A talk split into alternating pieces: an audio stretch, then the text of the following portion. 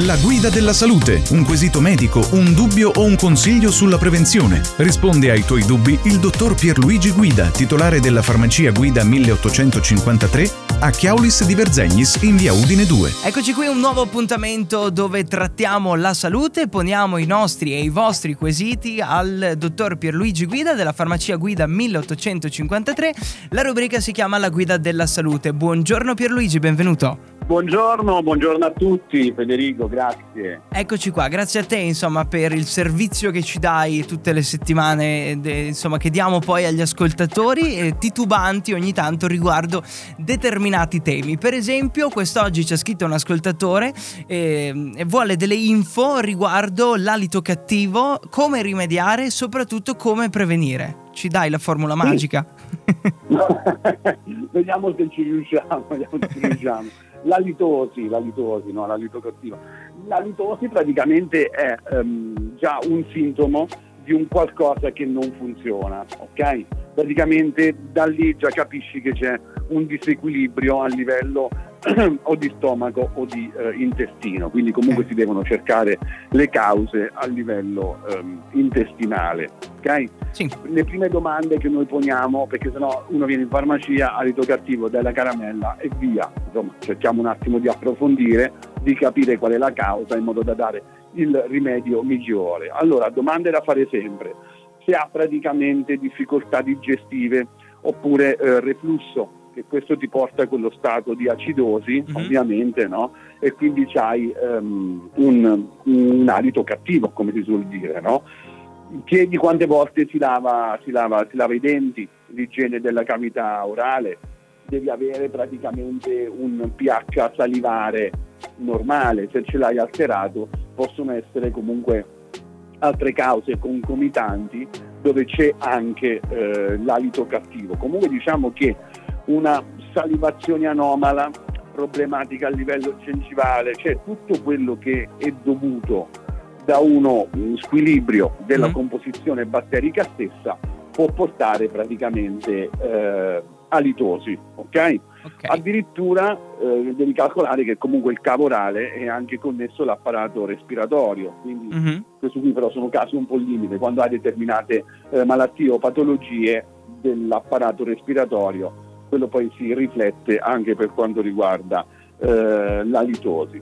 Comunque nella maggior parte dei casi vediamo che riusciamo a inquadrare sì. più o meno in questa situazione qui, togliendo tutte queste che possono essere le cause, no? mm-hmm. inquadriamo praticamente quasi sempre no? eh, verso il tratto gastrointestinale dove possiamo avere tipo delle fermentazioni anomale, chi soffre di gonfiore eh, e quant'altro. Queste sono tutte situazioni digestive che possono portare praticamente ehm, ad avere dei casi di eh, alitosi. Quindi cominciamo a gestire meglio le abitudini eh, alimentari. Come cibi da evitare si possono indicare praticamente l'aglio, la cipolla, eh beh, i latticini, okay. mm-hmm. ma anche l'alcol, perché comunque la sua fermentazione porta potrebbe portare anche questo tipo di, di, di scompenso, no? che alla fine... Mm tutto detto questo, come possiamo rimediare? No? Le cause possono essere molteplici. Rimediamo in che senso? Allora, prima di tutto ci vuole, come sempre dico, un miglioramento della propria dieta. Ok. okay? Devi migliorare il tuo pH e devi avere una flora batterica buona. Ok? E possibilmente, cosa che anche a me costa molto sacrificio, ma penso che incarnia un po' a tutti, diminuire il consumo di latticini e di carne. È difficile, molto eh, difficile. Queste sono ah. proprio entrambe le macrofamiglie, no? dove, dove, dove, si va a sbattere peggio, diciamo. Abbiamo di diciamo quello. queste qui sono quelle sostanze quando vengono assunte da una persona che già soffre di alitosi eh, o predisposta, ecco, che so predisposta, potrebbe ehm, aumentare. Però noi sappiamo che comunque eh, oltre ai rimedi della nonna, tipo il basilico sotto la lingua, uh-huh. utilizzavano queste cose qui, eh, la menta non tanto perché la menta può dar fastidio, soprattutto se è una menta abbastanza forte può portare addirittura eh, lacrimazione. No? Si, diciamo che eh, una buona integrazione fatta praticamente con gli, degli integratori eh, a base di sali citrati e alcalizzanti, che in parole povere, sono quelli lì che ti riportano il pH normale. Sì. Esempio stupido per far capire a tutti. Se tu hai un problema di acido, Sì. metti una base, rendi neutro. Ok. Ok? Più o meno Mhm. il discorso è quello, mo, detto molto molto semplicemente. Ci sono degli integratori che hanno la capacità di fare questa cosa qui, quindi rendere praticamente un pH eh, normale, fisiologico ed eh, evitare delle alterazioni che come conseguenza possono, essere, eh, possono portare alla litosi.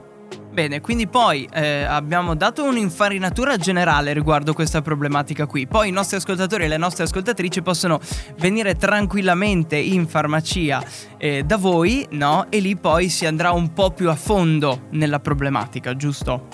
Certo, certo, perché noi comunque diciamo sempre che la cassettiera per quanto riguarda le medicine c'è e il medico può prescrivere. Noi invece cerchiamo di andare avanti sempre prima con il fitoterapico, con l'omeoterapico, fin dove si arriva. Dopodiché c'è sempre la chimica e la scienza. Esatto, prima il, naturale e poi tutto il resto. Almeno Ovviamente. si prova. Perfetto, dai, super esaustivo anche oggi. Ti ringrazio e ci sentiamo per il prossimo quesito all'interno della guida della salute. Buona giornata. Ciao Federico, grazie, buongiorno a tutti. Il prossimo quesito in campo medico potrebbe essere il tuo. Inviaci la tua domanda al 347 891 0716. La farmacia guida a Chiaulis di Verzegnis è pronta a risolvere ogni tuo dubbio sulla salute.